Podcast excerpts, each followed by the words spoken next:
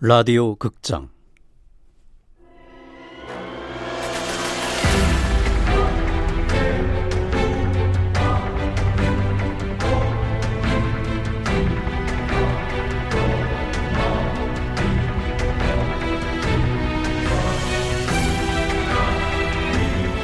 합리적 의심.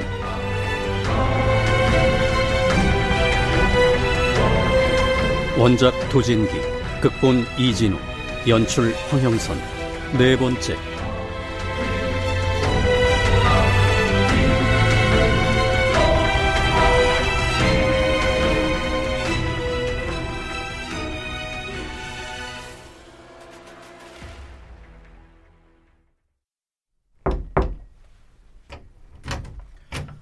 수고해요.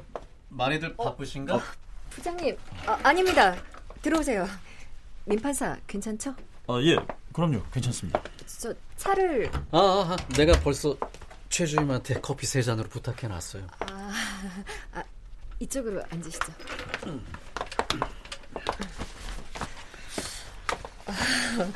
좀 긴장되는데요? 긴장? 아니 왜?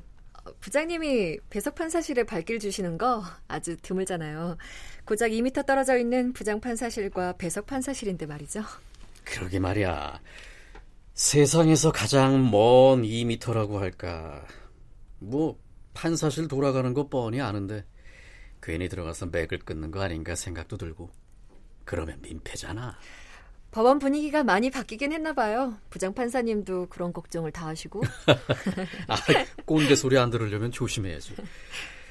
사실 나도 배석 판사 시절에 느닷없이 훅훅 들어오는 부장 판사가 그렇게 반갑지 않았거든.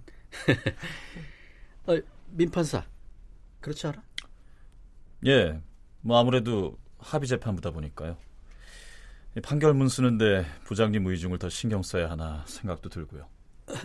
그, 그, 렇지 아이고 판결에 부장이 어디 있고 배석이 어디 있나. 합의부 판사 3명 공이 똑같은 무게의 한 표를 행사하는 거지. 에이, 전 좀 생각이 다른데요. 합의부 판결이 물론 3대 0이냐, 2대 1로 결정나는 다수결이긴 하지만 부장님 의견과 배석들 의견의 무게는 좀 다르죠. 아, 아니야, 아니야. 이 소리 큰일 날 소리를 하네. 커피 준비했습니다. 음. 음, 향이 아주 좋은데요. 이번에 정 판사님이 가지고 오신 커피도 가져와 봤어요. 고마워요. 별 말씀을요. 그럼 이만.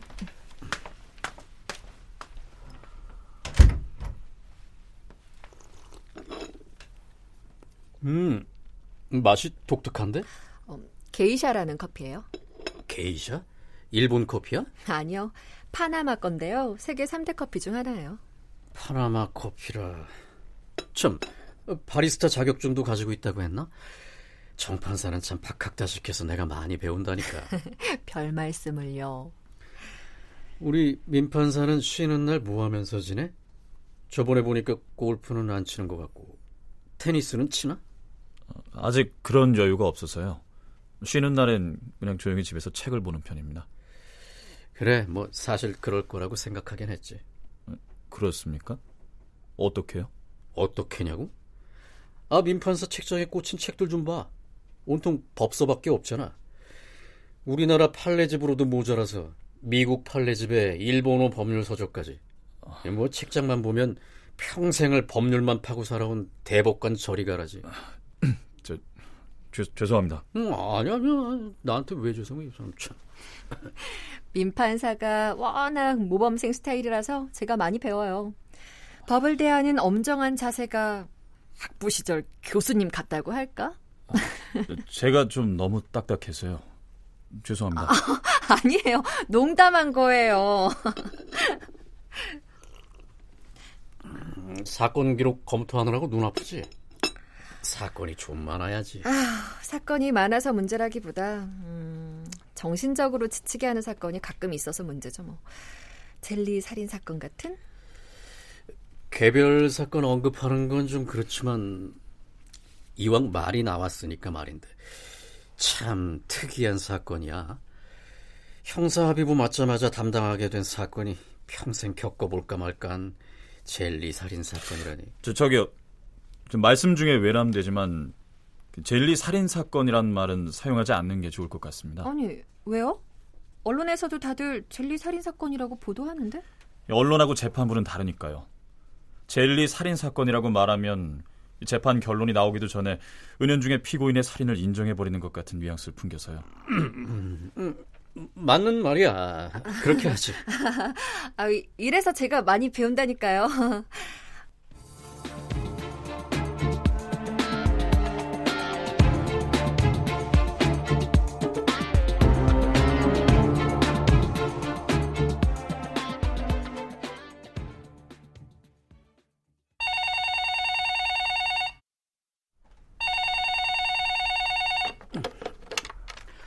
여보세요? 어, 나 수석 부장입니다.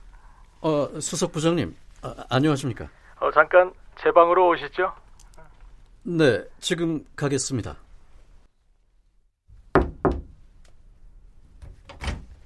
어유, 어서 와요. 예. 어때요? 형사 합의 부 일은 할만합니까? 뭐 다사다난하지만 배석 판사들이 많이 도와줘서 문제없이 잘하고 있습니다. 아, 그래요? 네, 그렇습니다만. 민지욱 판사는 어떤 것 같습니까? 민지욱 판사 말입니까? 음, 그러니까 업무적으로나 평소 생활면에서 말입니다. 아, 그게 저 업무나 생활 다 훌륭합니다. 아, 훌륭하다. 네, 그렇습니다만. 음... 왜 그러시죠? 민판사에게 무슨 문제가 있습니까? 아, 아니요. 그 일반론적으로 봤을 때 말이에요. 다른 판사들에 비해서 좀 외골수적인 면이 있다고나 할까? 아. 무슨 문제라도. 아, 일반론적이라니까요. 평소 받는 인상이 좀 그렇달까? 그런 경우엔 조직과 융합되지도 못하고 돌출 행동을 한다든가 뭐 튀는 판결을 내서 무리 일으키는 경우가 종종 있지 않습니까? 뭐 민판사가 알아서 잘 하겠지만 아유 괜한 높아심에서 하는 말입니다. 그래도 선배 판사가 잘 이끌어주면 실수가 적겠죠? 알겠습니다. 무슨 일이 있었는지 모르지만 워낙 꼼꼼하고 원칙대로 하는 판사니까 크게 걱정하실 필요는 없을 겁니다. 확실합니까? 확실합니다. 지켜보도록 하죠. 예.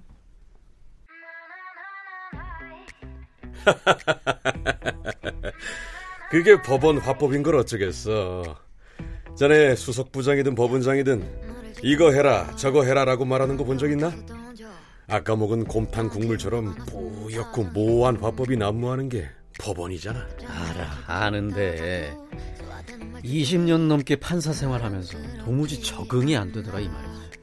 열 중에 하나를 이야기하면 열을 알아듣고 움직이라고 하니 이건 뭐 이참에 형사수석 부장한테 점수 따는 기회로 잘 이용하면 되지 뭘 그래.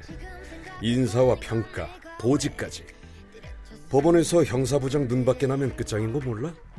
그러니까 민지욱한테 신경 좀 쓰고 잘 지도하라는 얘기는 한마디로 교육 제대로 시키라는 거잖아. 내 말 틀려? 에이, 그 정도가 아니라 한번 제대로 초지라는 거지. 그렇게 못하면 자네한테도 부장으로서 책임을 묻겠다는 거고. 아니, 민지욱이 성격상 비위를 저지를 만한 판사도 아니고 뭘 그렇게 잘못할 일이 있다고. 음.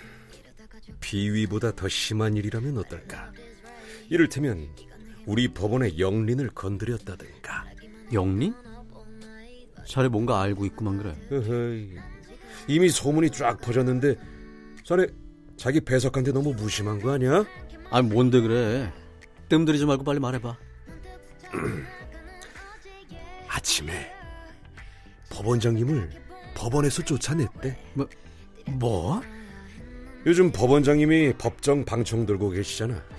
민판사가 하는 공시최고 재판법정에 방청하러 들어갔다가 퇴정을 당했대. 재판에 방해된다면서.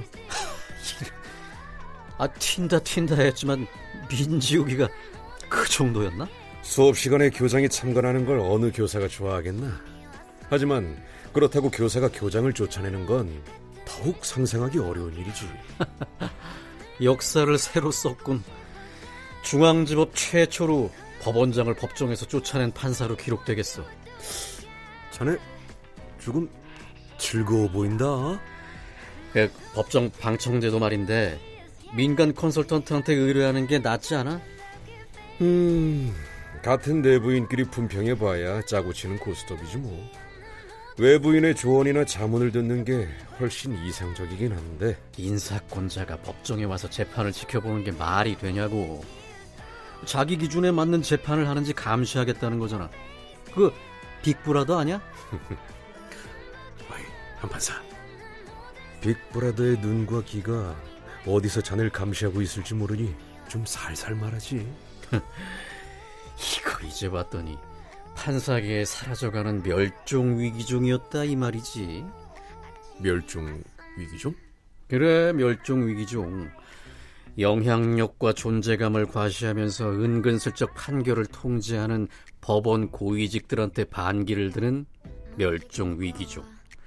그것도 이제 갓 판사가 된 민지욱이가 말이야.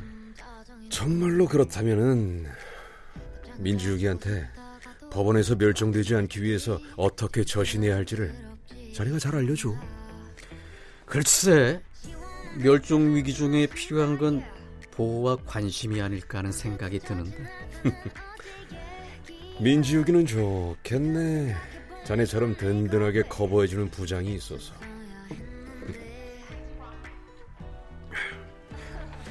아, 뭐, 저, 그 사건 진행 상황은 어때? 무슨 사건? 그 모르는 척 하는 것좀 그만해라 좀. 하나를 말하면 열을 알아들어야지. 아, 우리끼리 하는 얘기 아닌가. 슬슬 마무리돼가. 판결문 써야 할 때가 다가오는 거지. 다음 증인 신문이 누군데? 사건 주변 인물 신문은 다 끝났을 거고. 의료계 전문가들. 어허. 드디어 머리 아픈 과학 과목인가. 고생 좀 하겠네. 그래서 요즘 퇴근하면 의료서적 쌓아놓고 공부 중이야. 정작 공부해야 할 아들놈은 게임이나 하고 있고 아버지는 열공이라니. 그게 우리 운명인 걸 어쩌겠나. 판사복 벗는 날까지 공부해야 하는 운명. 지금 생각해보니까 내가 왜 때려쳤어야 했는데.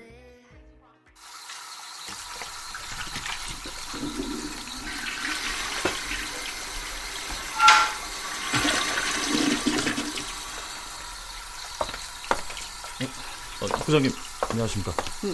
어, 민 판사. 요즘 별일 없지? 별일이요?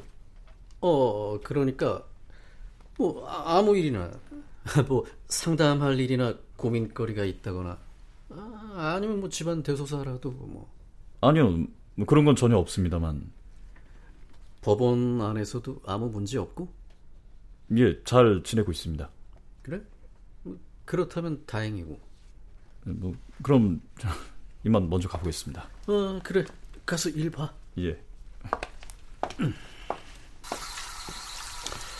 둔한 건지 아니면 일부러 모르는 척하는 건지.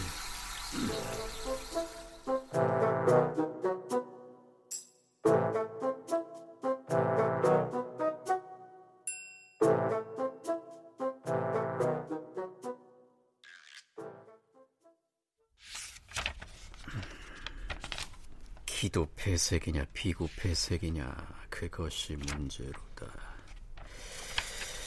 젤리가 목에 걸려서 숨진 거라면 기도 폐색이고 목을 졸라서 살해했다면 비구 폐색이라. 음. 아빠 물어볼 게 좀 있는데. 음, 뭔데? 그 판사라는 직업에 대해서 애들한테 어떻게 설명해야 될까? 왜 설명해야 하는데? 직업을 하나 정해서 글짓기를 해야 돼서. 아, 왜? 판타지 작가가 아니고? 네가 되고 싶은 글 써야지. 판사가 좀 지루하긴 해도 판타지 작가보다는 폼이 나잖아. 정말 그렇게 생각해? 아닌가? 옳지. 이렇게 하면 되겠다. 첫 문장은 친구들아, 판사에 대한 환상을 깨라. 이렇게 써라. 아, 뭐야 그게. 이거 수행평가란 말이야. 장난치지 말고. 장난 아닌데? 그 판사의 하루에서 썼던 노잼 내용 말고 그래도 조금은 멋있는 부분이 있을 거 아니야. 소설이나 드라마에서 묘사하는 건 거의 과장 아니면 가짜라고 보면 될 거고. 그래, 그거야말로 판타지 소설이지. 어, 네가 좋아하는 판타지 소설처럼 지구에 외계인이 출현했다고 치자. 음. 나사에서 중대 발표를 한 거지. 그럼 판사들은 어떻게 행동할 거라고 생각해? 우주 침공이나 Independence Day처럼 말이지. 아, 그럼 법원도 쉬지 않을까? 아마 안 쉴걸. 그대로 정시에 출근한 다음 책상에 앉아서 컴퓨터를 켜는 거지. 컴퓨터 화면과 사건 기록을 번갈아 보면서 다다다다 컴퓨터를 두드리다가 점심시간 되면 밥 먹으러 가는 거지. 아, 밥 먹으러 가서야 외계인 얘기를 하겠구나? 아니, 에? 판사들이 처리해야 할 사건이 얼마나 많은데 그럴 여유조차 없을걸? 판사들 사이에서 외계인의 출연은 암묵적으로 존재하지 않는 사건인 거지. 우와, 노잼. 아니, 그럼 판사들은 밥 먹으면서 무슨 말을 해? 고의 안 하지. 굳이 한다면 뭐, 김 판사, 그 판결문은 다 썼나? 네. 정도? 어, 어 정했어. 아빠 고마워. 나 그냥 판타지 작가에 대해서 쓸게. 잘 생각하셨습니다. 다운아. 응? 왜? 아빠는 신경 쓰지 말고 네가 하고 싶은 걸 해. 판사가 됐든 판타지 작가가 됐든. 아, 성적부터 먼저 올리고. 아, 네네. 네. 책도 좋지만 친구들이랑 취미 활동도 많이 하고. 아빠는 항상 엄마 없이 혼자 널 키우면서 다양한 경험 시켜주지 못한 게 마음에 걸려. 어, 뭐지? 이 어색하고 어색한 분위기. 아, 내 걱정하지 말고 아빠 걱정이나 하세요. 나는 새엄마 찬성이라고 했다. 응? 어이가 없구만.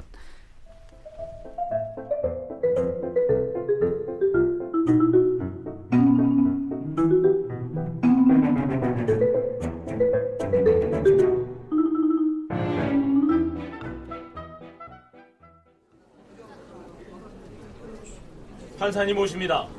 모두 자리에서 일어나 주세요.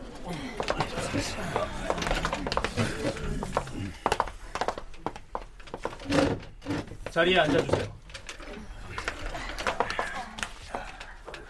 사건 번호 2019도 4381.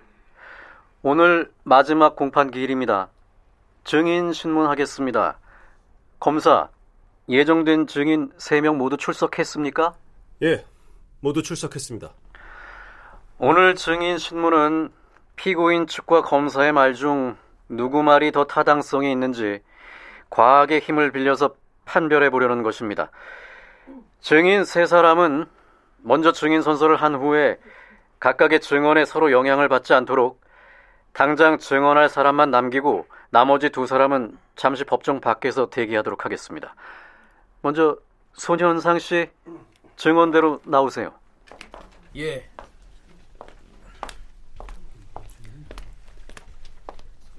양심에 따라 숨김과 보탬이 없이 사실 그대로 말하고 만일 거짓말이 있으면 위증의 벌을 받기로 맹세합니다. 증인이 선서를 하는 동안 나와 두 배석 판사는 약속이나 한 것처럼 피고인석에 앉아 있는 김유선을 바라보고 있었다. 허리를 꼿꼿이 세우고 눈빛을 내리깐 채 앉아 있는 그녀는 하늘색 수위를 걸치고도 여전히 당당해 보였다.